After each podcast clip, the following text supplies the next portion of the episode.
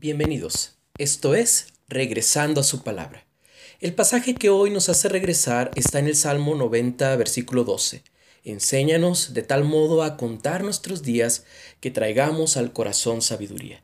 Una maestra tenía una manera muy singular de estimular a sus estudiantes.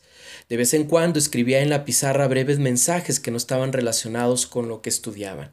Una mañana, los estudiantes encontraron el número 25.550 escrito en el pizarrón. Uno de los alumnos levantó la mano y le preguntó a la maestra por ese número.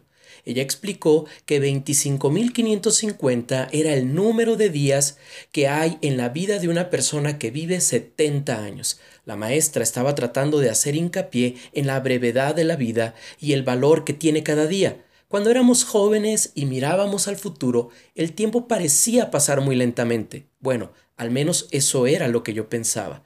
Era difícil imaginar lo que dicen a menudo las personas mayores, que el tiempo pasa tan rápido que se preguntan a dónde se ha ido.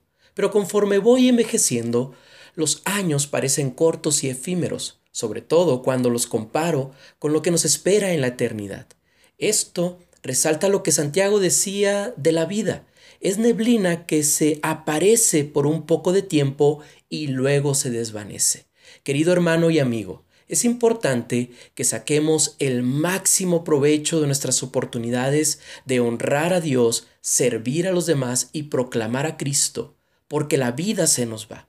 Pidámosle a Dios que nos enseñe a contar nuestros días, de manera que los podamos vivir con sabiduría. Recuerda, no te limites a pasar el tiempo, inviértelo en el tiempo de Dios. Les habló Eliseo Mayorga, pastor de Casa de Oración en La Paz. Dios les bendiga.